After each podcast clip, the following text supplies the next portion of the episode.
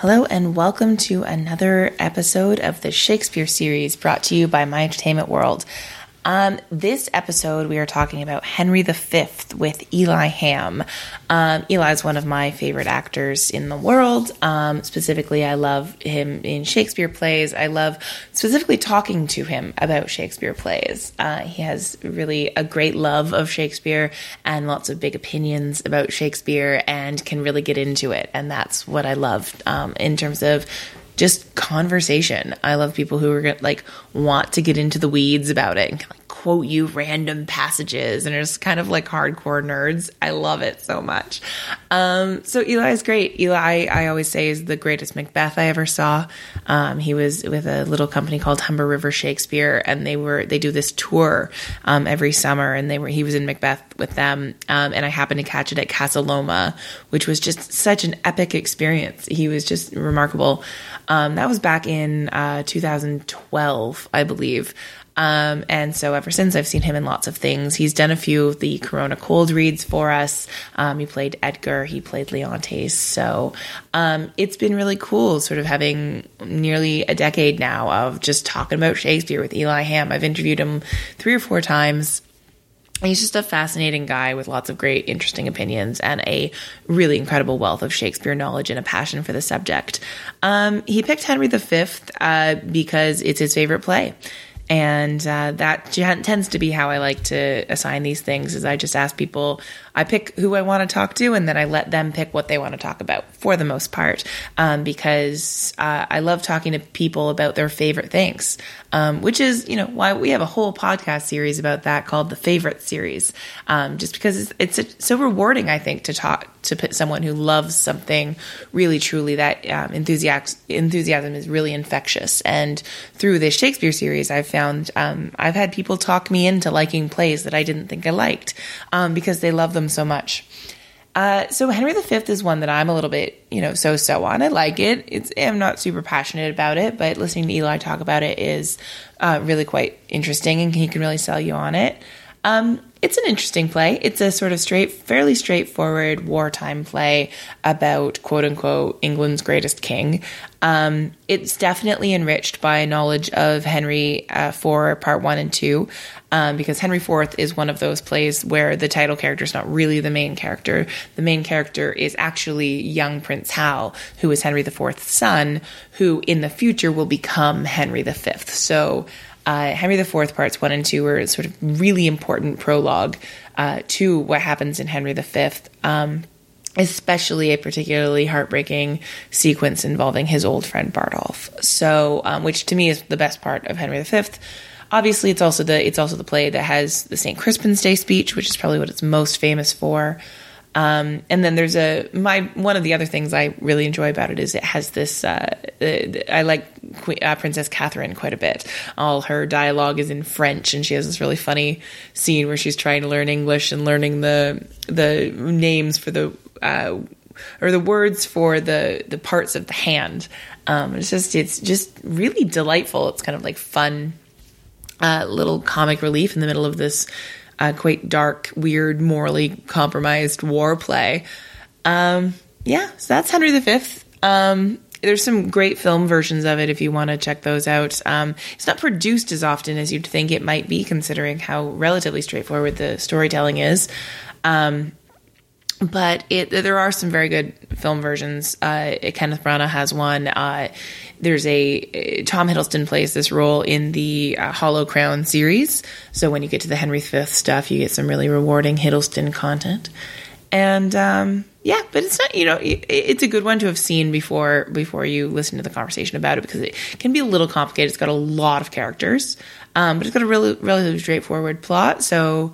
Um, that's about all I need to tell you, I think, about Eli and Henry V.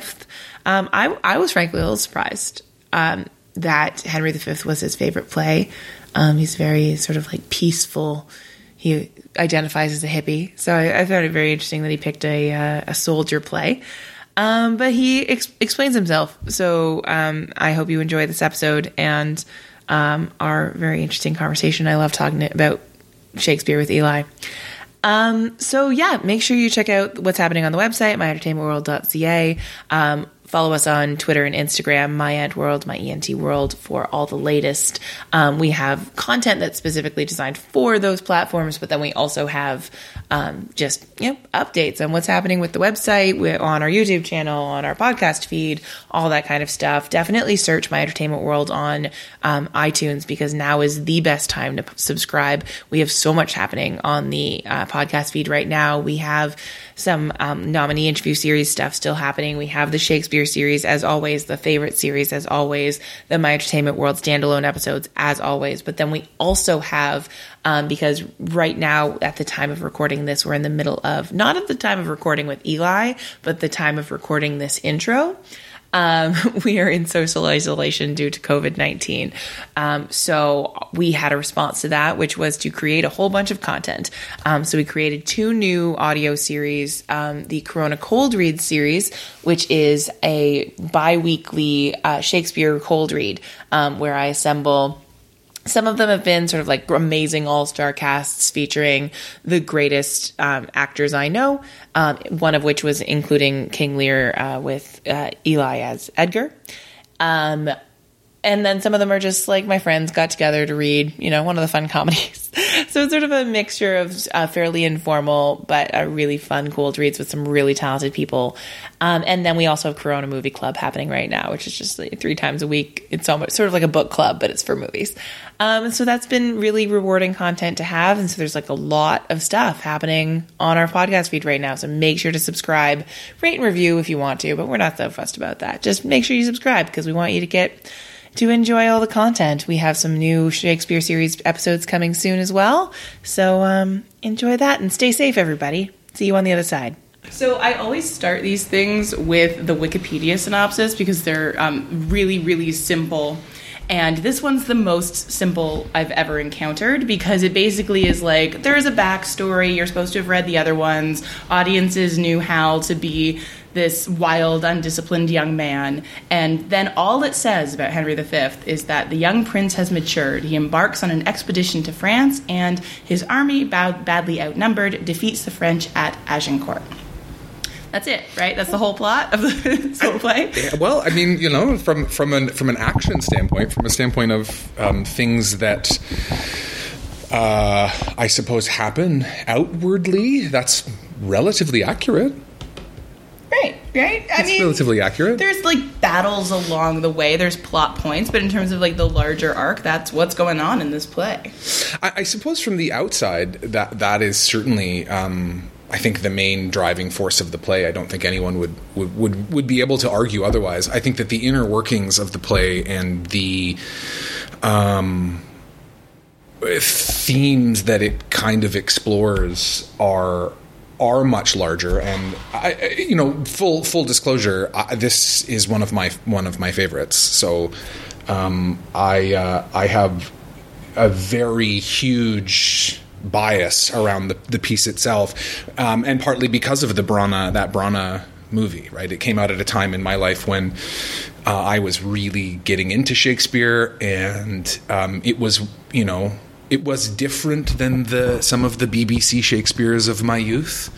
Much more epic, um, and it also came along in a time where um, unabashed masculinity was far more. Um, I don't want to say accepted, but far more uh, normalized and far more. And so, you know, watching that, rewatching that, that, and, and reinvestigating this play from a modern from a more modern standpoint or from a, um, a place where uh, we understand more about about that and how that has affected the whole of society is an interesting thing because I do think that this play really does. Um, I don't know. I, I think that I do think that Shakespeare uh, you know, again, he's one of my favorite writers, so I'm I'm ranting here, but I, I mean, I, it's a Shakespeare series podcast. Yeah. Go for it, so nerd out on me. I do think I do think that there there there he may have been he may have turned up some of the volume on it in this show, and if you were looking for it, I think he he not necessarily pokes fun, but definitely holds up that that. Uh, like you see the you see the you know the the infighting and the and the talk of cowardice among among not just the the French but you see it amongst the you know the English soldiers as well certainly the the the, the Bardolphs and the Pistols and and and, and those folks. Uh, so you know it's it's interesting that walking that that fine line. And then Henry himself who who yeah is a much transformed person. And he is forced to be the leader that his country needs at the time. And sometimes that blurs the line between decency and and leadership. And what is what is that? Can you can you you know, I certainly at the time, like that's an interesting thing. I think that I w- would be interested in exploring as we ch- chat about it. That um, you know some of the choices. I mean, I don't think you can fault him for the the Scroop thing, putting Scroop to death. He was plotting against him. He was going to bring down the entire, you know, the entire country, arguably, and hand it over to a foreign power. So I, I you know, that's something that I think is is a little bit forgivable in terms of his his hard edge, which he has in this play that he doesn't necessarily have in the same way. So going back a little bit, um, uh, no, no worries, we can jump around. But I usually just as like a baseline, always ask, like to ask my guests first of all, what's your own history with Shakespeare, mm. and then this play. How did you first get introduced to it? And you talked a little bit about the, the Branagh, um, but have you ever done it? Like, what, what's your relationship to this, to this play? Mm, um, so yeah, my relationship with Shakespeare. I, we've talked about this before, I think, in, in other interviews. But I, I um, please go reference the nominee interview series. There are three with Eli. yeah, um, and one of them I talk about, uh, you know, performing uh, busking Shakespeare and performing you know little seven or eight minute versions for the patrons entering the Stratford Festival when I was you know eight, nine, and ten years old, and so that was that's sort of my introduction to performing Shakespeare. Um, I was fortunate enough to have. Um, you know, parents who were okay with the, you know, a, a you know, a farmer. A dad, my dad's a farmer, and my mom is a, my mom's a hippie for sure. Um, you know, like a you know Woodstock hippie, and, and has a degree in in art history. So you know, she there was a there was this beautiful um, like velvet covered uh, complete works of William Shakespeare that even before I could read or understand it, I just loved the feeling of the book, and so I I was. Um, you know, even from and both of my parents, when I would ask, "Who is this?" they would say, "Oh, it's one of the greatest writers in the English language." And so, forever, that book was this thing that I would see on the shelf that I would take down and I would feel, and and even before I, I got into it. So that sort of was my introduction. And and growing up, you know, near the Stratford Festival, I was fortunate enough back in the '80s. You know, you could get tickets for five dollars mm-hmm. um, and go see shows. Um, and that doesn't happen anymore. I mean, even even even into the early '90s, you could get tickets for twenty dollars. And um, so that was my introduction. And this play in particular, yeah, the, the Branagh the Branagh movie was uh, it's so epic. Like he's very good at, uh, you, you know, he he picks whoever he picked to score the film. I thought was fantastic. Um, obviously his casting of it is kind of second to none. You know, yeah. Unfortunately, this this is a piece that doesn't have uh, a lot for for women in it. Mm. But mm. E- even that that that I I can st- I could still do almost that whole scene. The last one, yeah, yeah. or you know the scene between the nurse and and and, and Catherine, oh, the the, the, fang, the, the, the yeah. like I, I, they yeah. were so good. It was so yeah. memorable. Every part of that movie to me.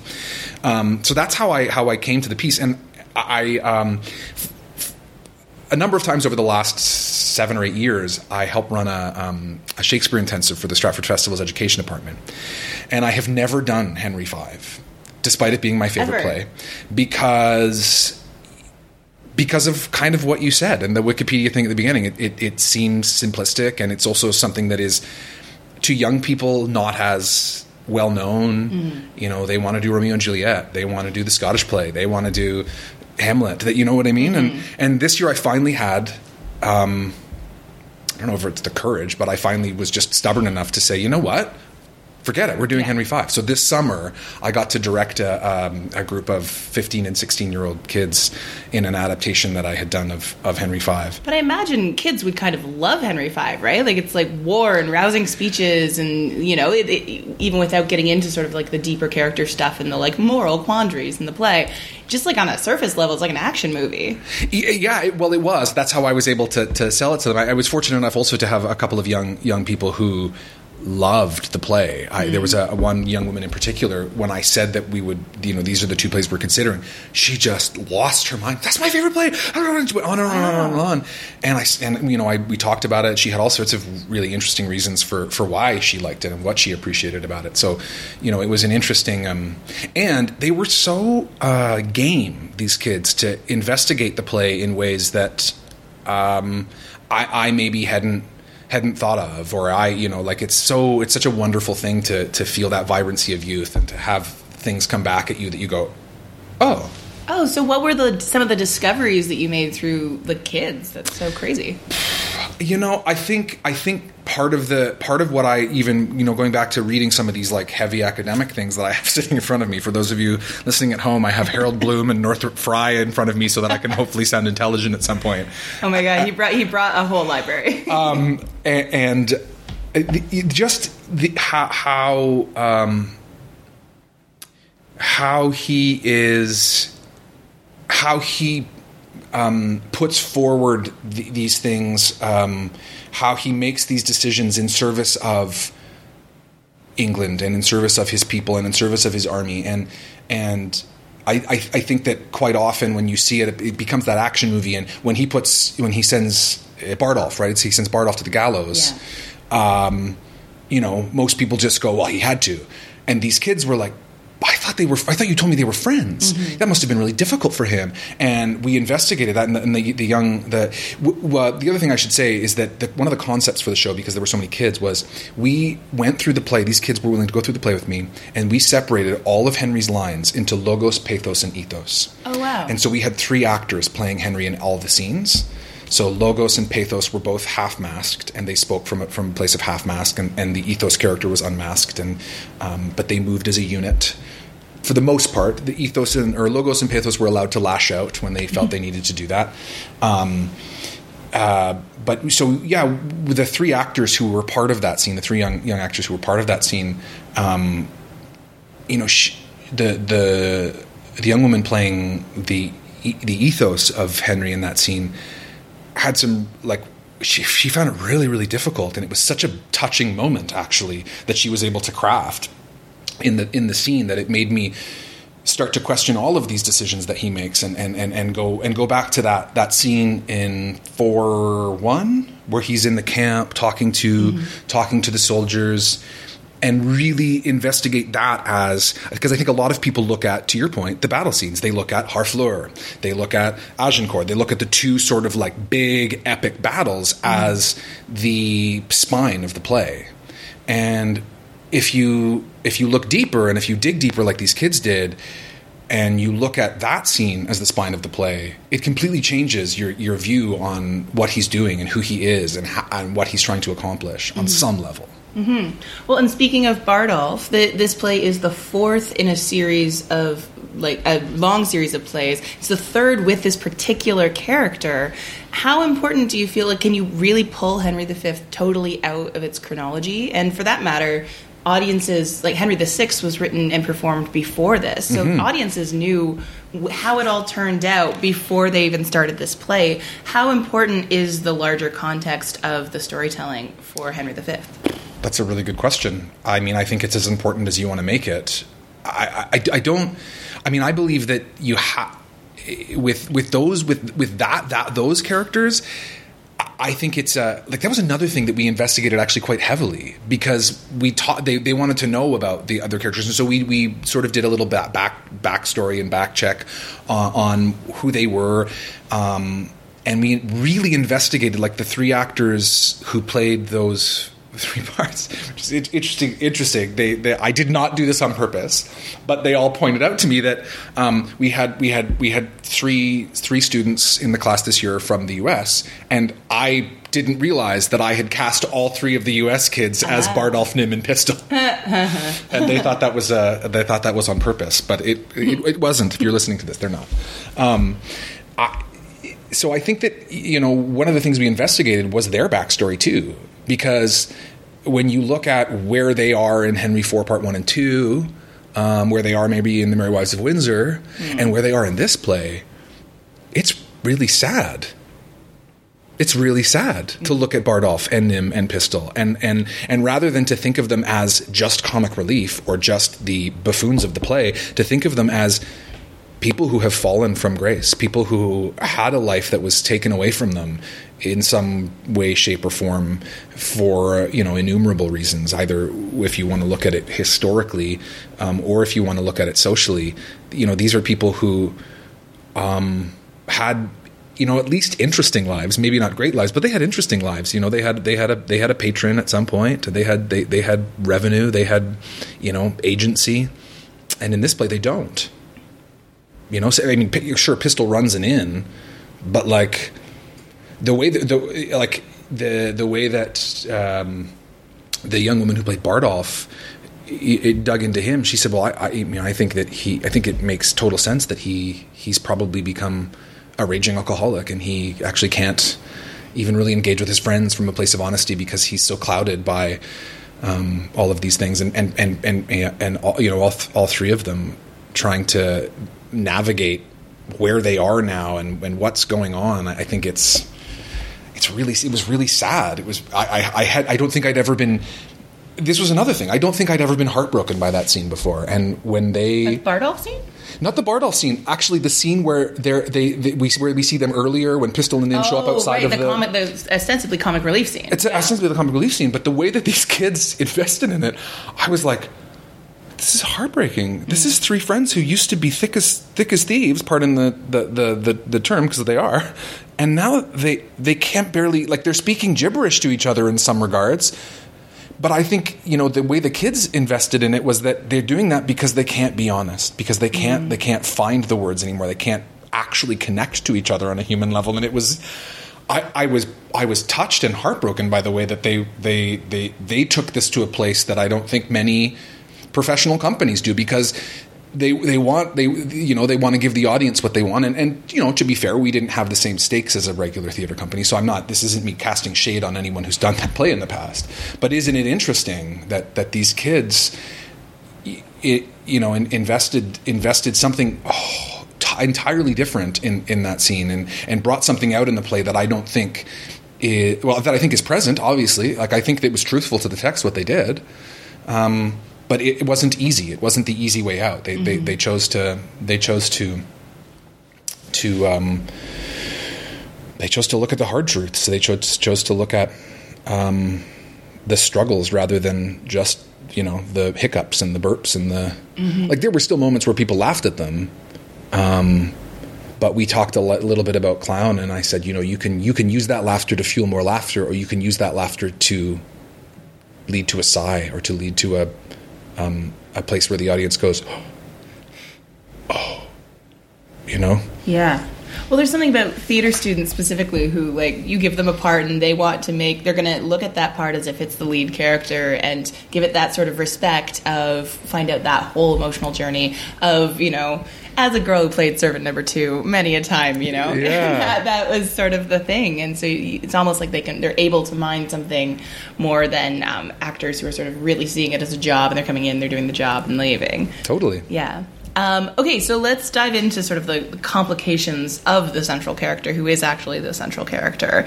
Um, I went to a lecture once that the the person talking about Henry V presented this concept um, of the the character of Henry V as a metaphor seen through the um, you know the optical illusion where it's a, both a duck and a rabbit, and if you look at it one way, you see a rabbit head. If you look at it another way, you see a duck. But you it's impossible to look at it and see both at the same time. Mm-hmm. So what they were trying to say is this this concept of like heroism and villainy within Henry V is like this. You can definitely read it as he's a tyrant, and you can take everything he says at Harfleur at face value. Or you can read it really generously and then really lean into like the beauty beauty of St. Crispin's Day and really see a hero. But it's really difficult, and I think the the pleasure of the play is grappling with finding a way to see both the rabbit and the and the duck at the same time. Yeah, I agree. I, I mean, I, I, I, couldn't have said it better. I, think that that's. Uh, um, I, think that's what makes the play great. I think that's one of the things that makes the play great. And I know that you know one of our first introductions was the Scottish play, and I feel the same way about that that man. Right? Like I think when people look at him as a villain, you miss Yes. a lot of the play, and if you if you do if you do just look for a duck or a or a, or a rabbit in Henry V, then that's what you'll find. And if you if you try to look at both, if you try to cross your eyes, you try to try to do it.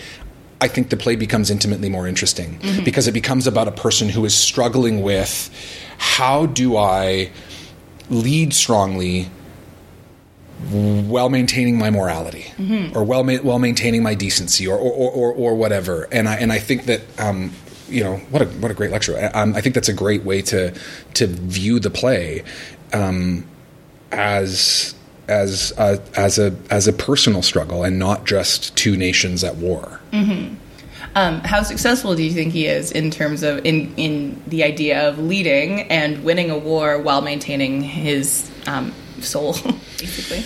Well, yeah, I mean, I think that's probably subjective. I, I, I he's obviously very successful at the at the the uh, prior there, the the first point that you make. You know, he he wins a battle against, you know, either historically or or dramatically against incredible odds, and you know, in terms of the way that you know Will has structured the play.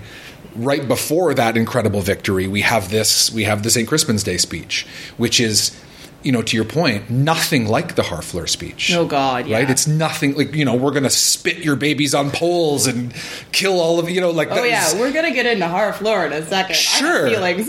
so you know like that's um and, and so i think it's it, it's well placed in terms of trying to um and you know to your to your point about Harfleur it, it, it's the second speech it's the second time we hear him do that and so one would if you are trying to look for the I don't know what, what are we going to say what's the if if the if the rabbit which which which, Which one's which? which one's which Um, let's have the the rat the rabbit be the Trixie, like the bad one. And Okay, so the rabbit is the villain Yeah. and the duck is the is the hero.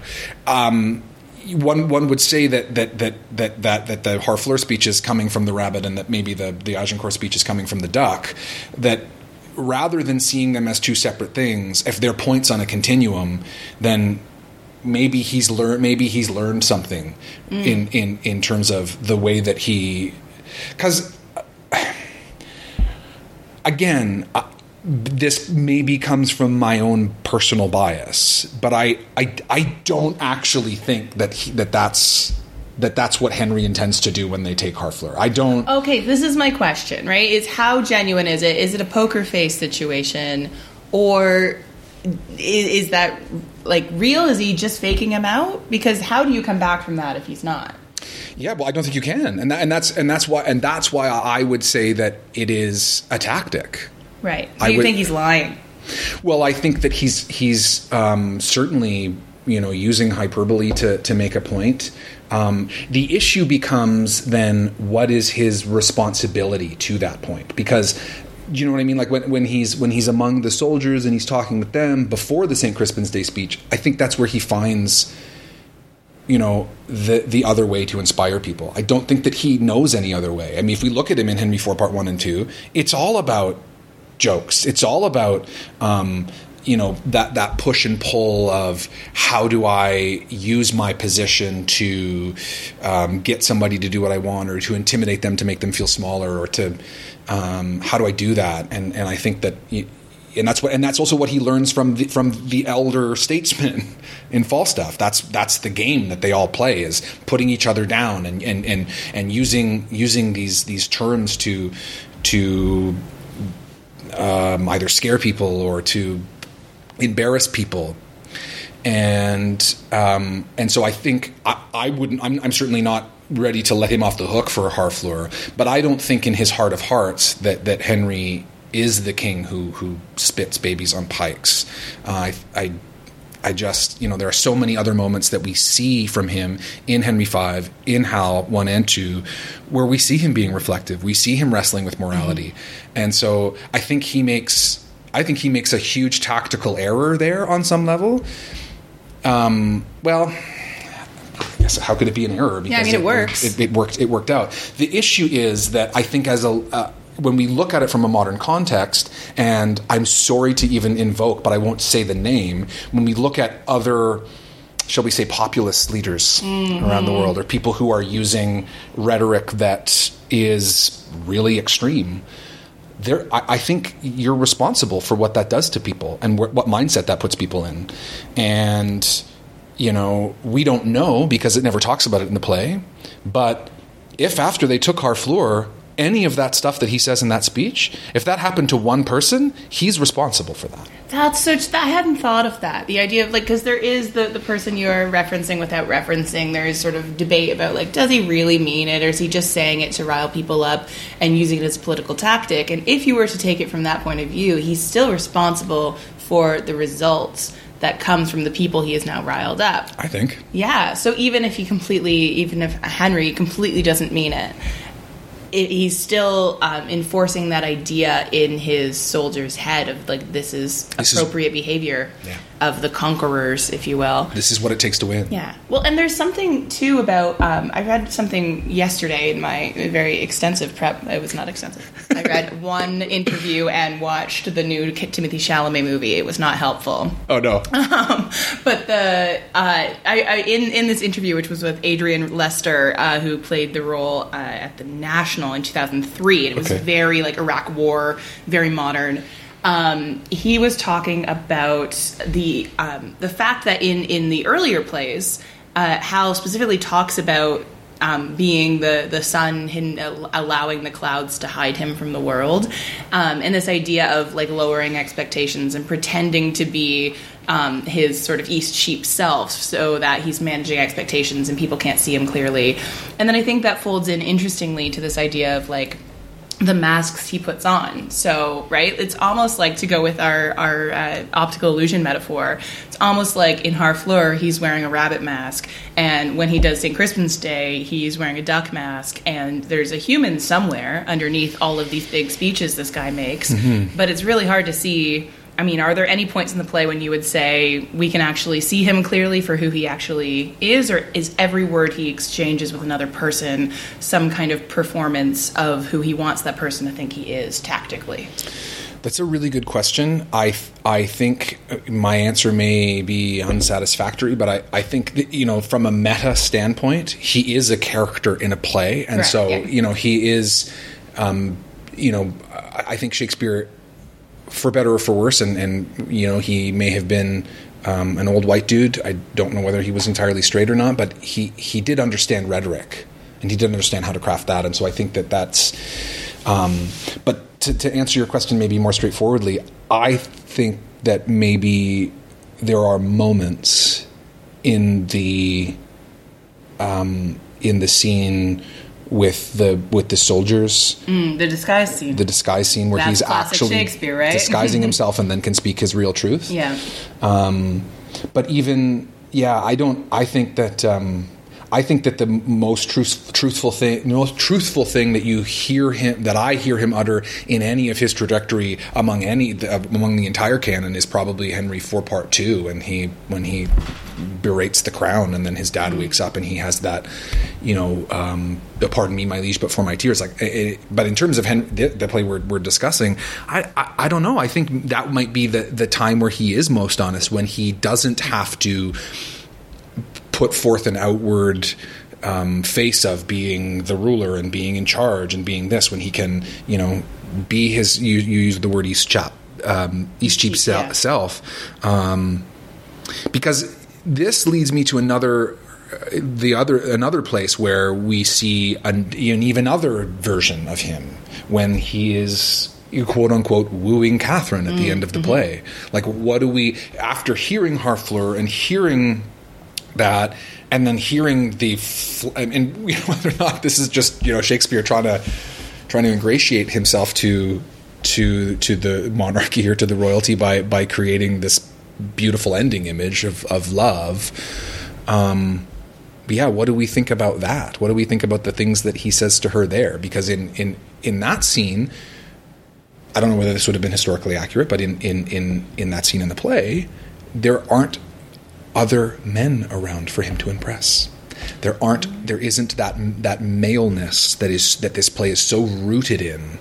Um, that uh, that that are holding him to this kind of machismo account that he seems to play the part of very well. Right.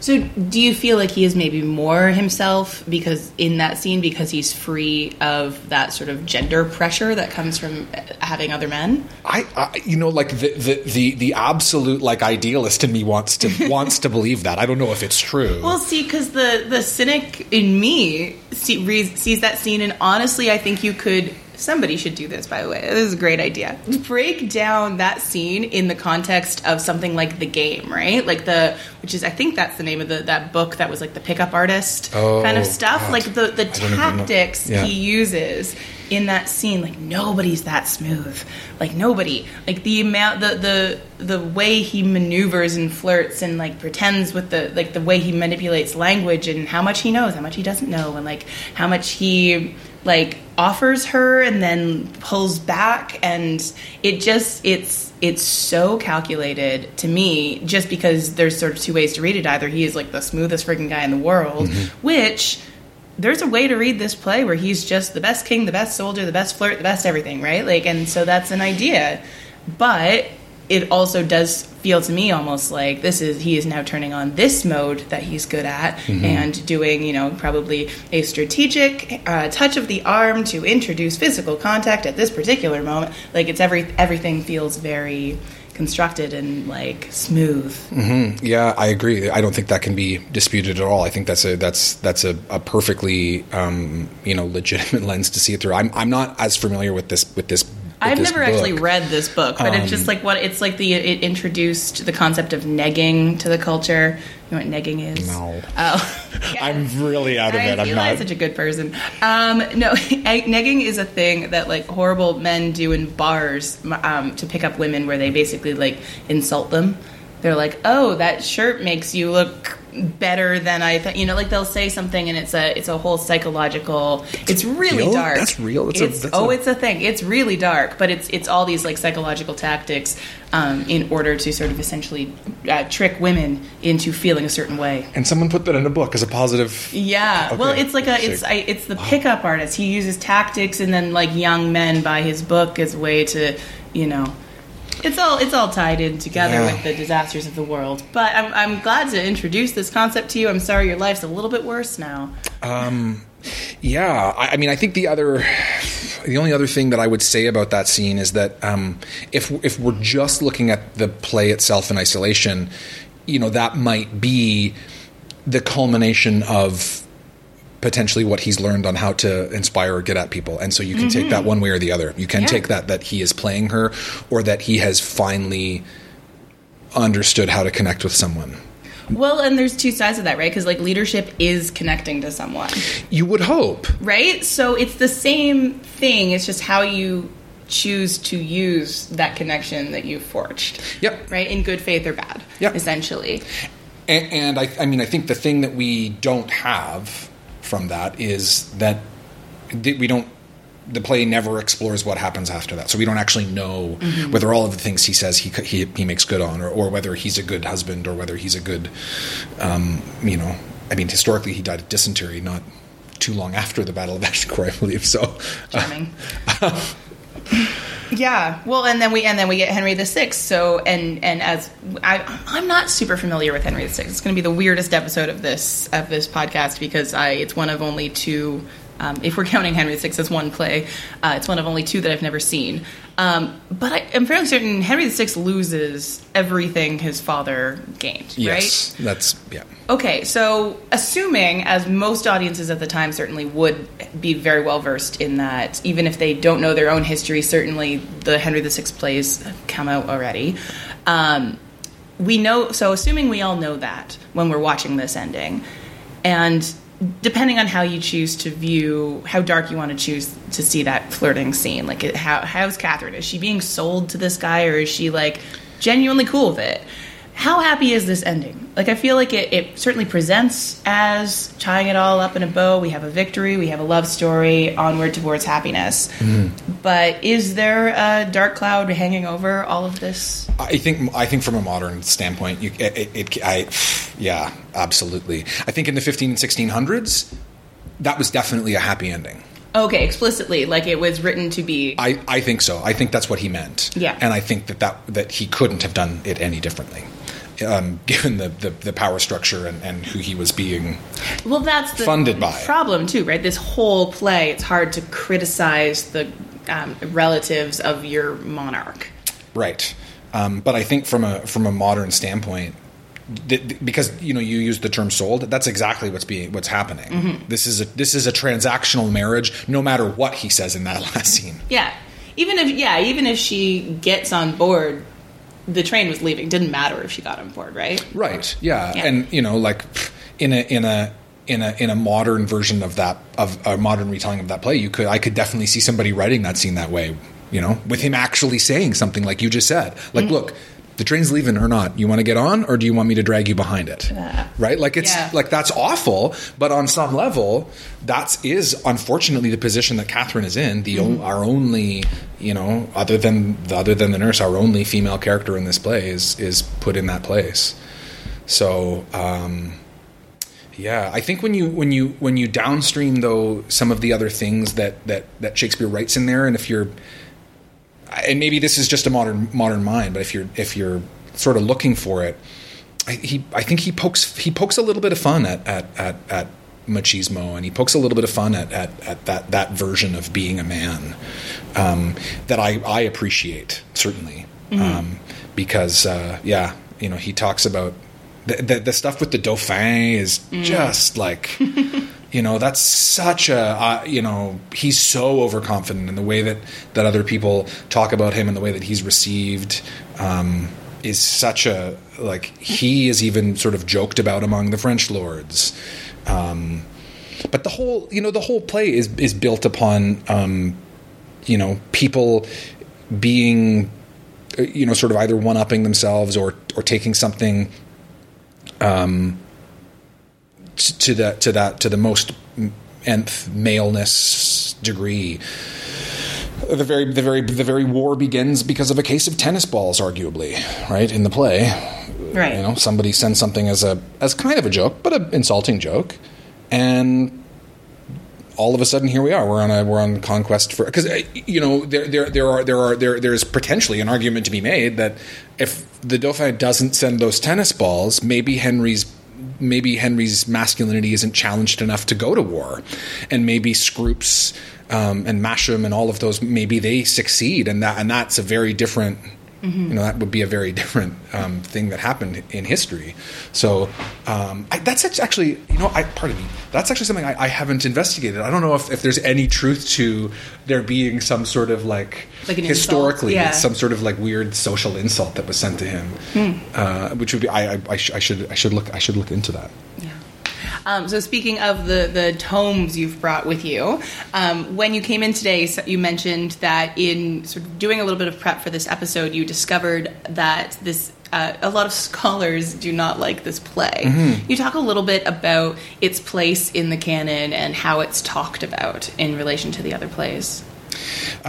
Sure, I'll try. Um, yeah, I, so I the, one of the books I got that from was um, this Harold Bloom book, which is called Shakespeare and the Invention of the Human, and he he has a chapter on each of the on each of the plays in the canon. And one of the first things that you read when you turn to the Henry V um, page is he he quotes he quotes this Yeats. Um, he has this quote from W.B. Yeats on the on uh, from his book Ideas of Good and Evil, where he says Henry V has the gross vices, the coarse nerves of one who is to rule among violent people, and he is so little too friendly to his friends that he bundles them out the door when the t- when their time is over. He is as remorseless and undistinguished as some natural force, and the finest thing in his play is the way his old companions fall out of it, broken-hearted or on their way to the gallows.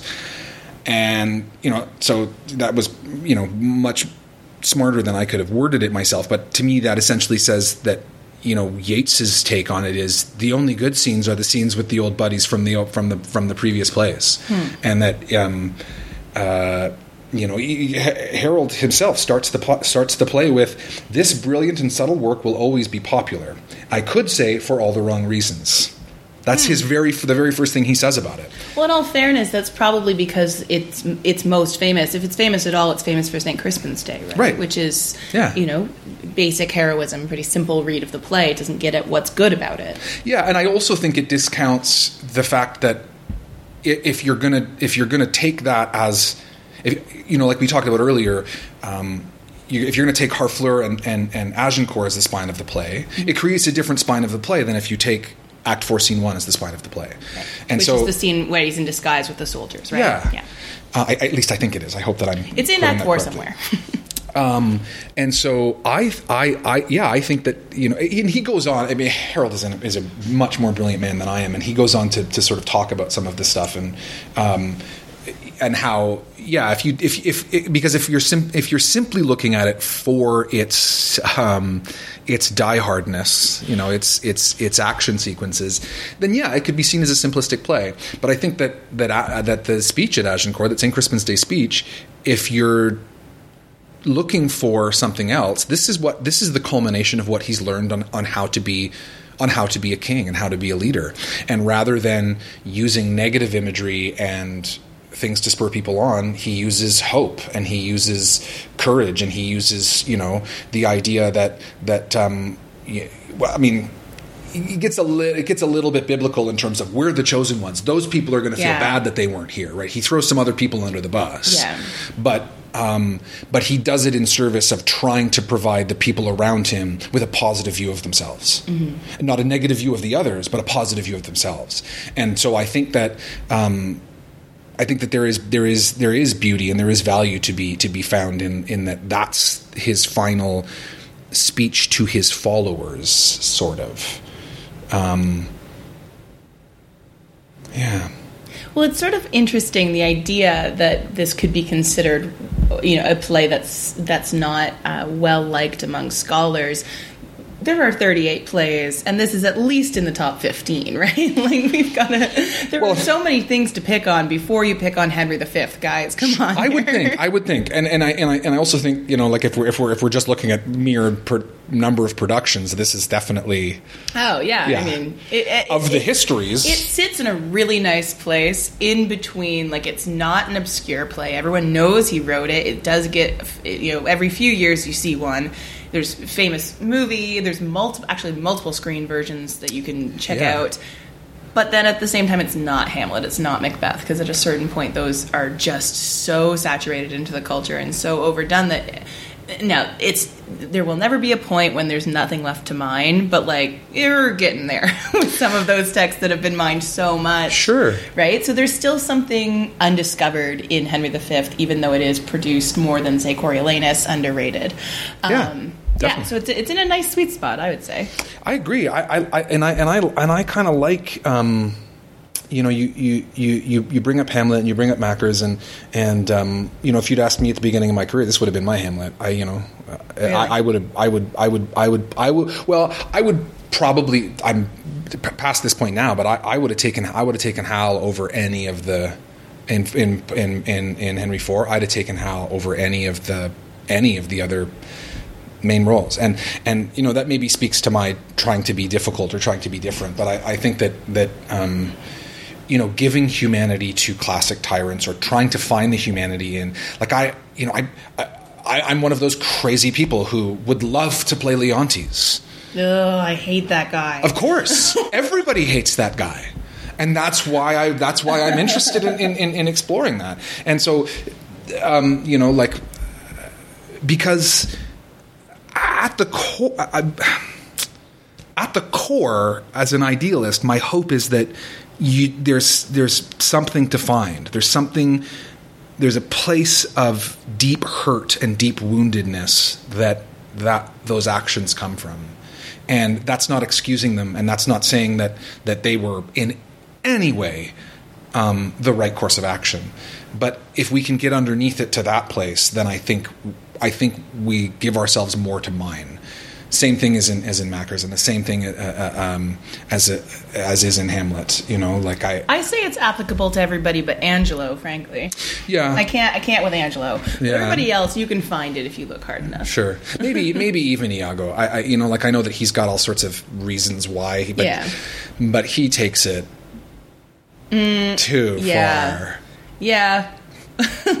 well, one day we'll do a, an overall discussion of just villains in the Oh, Shakespeare God, yeah. canon. I took a, a course in university called uh, um, Evil on the Renaissance Stage, and we just did like all the Shakespeare villains and a few of the others contemporaries. It was fun. Amazing! It was great, That yeah. sounds incredible. You know, one of one of the things we haven't talked about. I know that you're the you're the, the interviewer, I suppose. Oh no, I I, it's a discussion by all means. but I- I'm I'm interested in in in also because I this is something that I didn't really I didn't do a whole lot of prep around this one, but um, what what do we think of of of Shakespeare's use of the chorus in this play? Oh, I, yeah, it's weird because he doesn't. Is this the only chorus he has? No, that's not right. Is it? No, it's the one that it recurs. Yeah, yeah well, I mean, it, it's How many ca- choruses does he have in the canon? not not not not many that are called chorus. Oh, that's true, right? There's like time. and- there's Gower, right? You see Right. Gower in, in is that Pericles? What's the what's Gower in? oh, I do not know my Pericles. I saw it once. Yeah, um, I think it's. Oh, I and there's, I guess there's like prologue in uh, Romeo and Juliet and stuff like that. Yeah, but he doesn't use a, a, a classic chorus Yeah. um, the same way.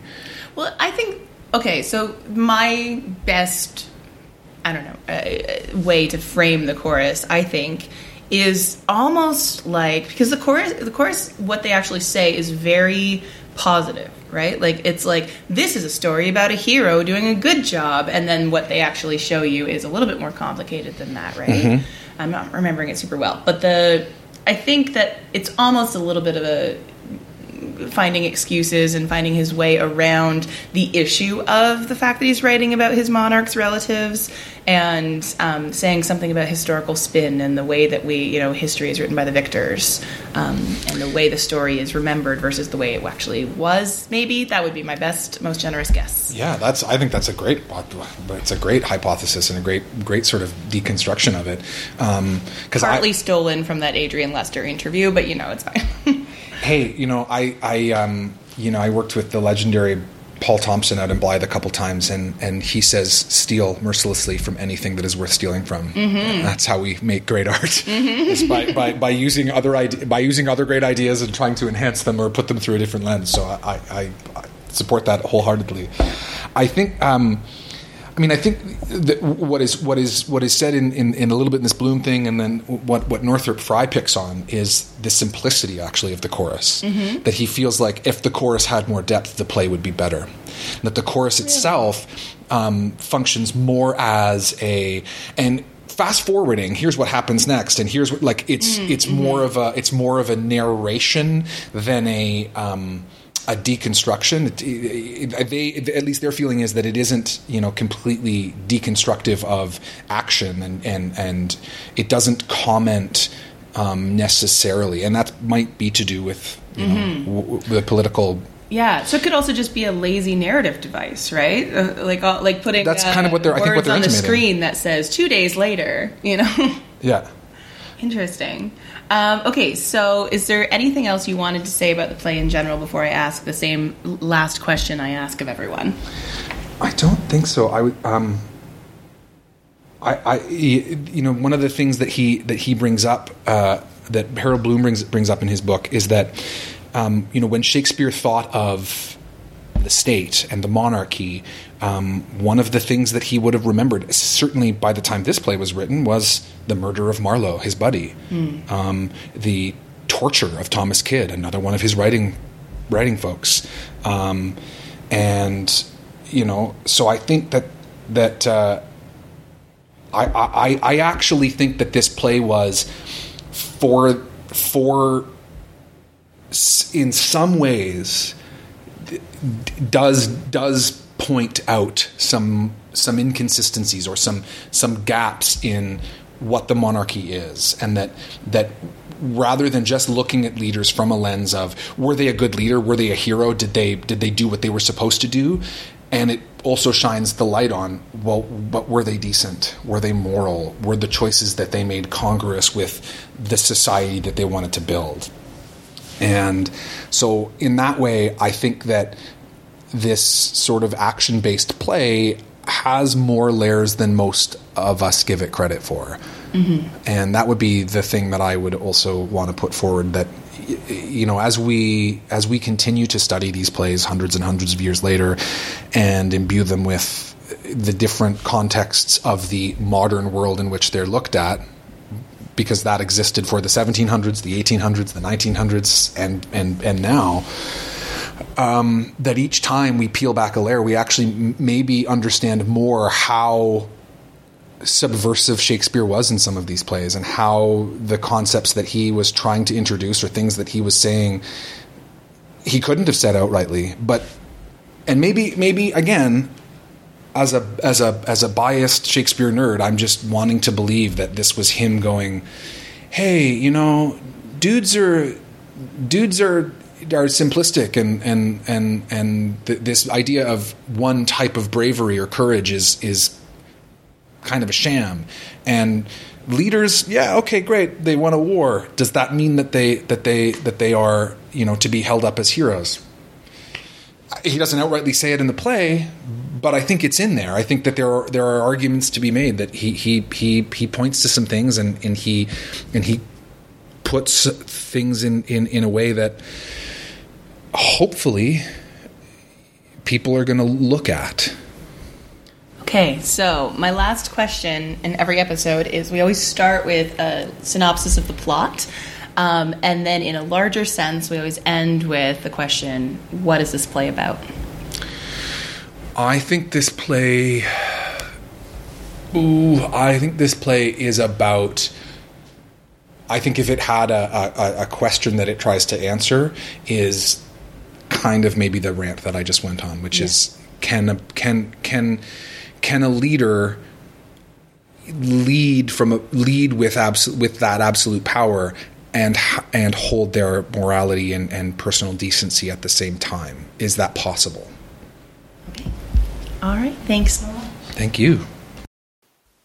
So that's our episode for today. Thank you so much for joining us. Be sure to search My Entertainment World in your podcast catcher to get the entire Shakespeare series as we work our way towards all 38 plays.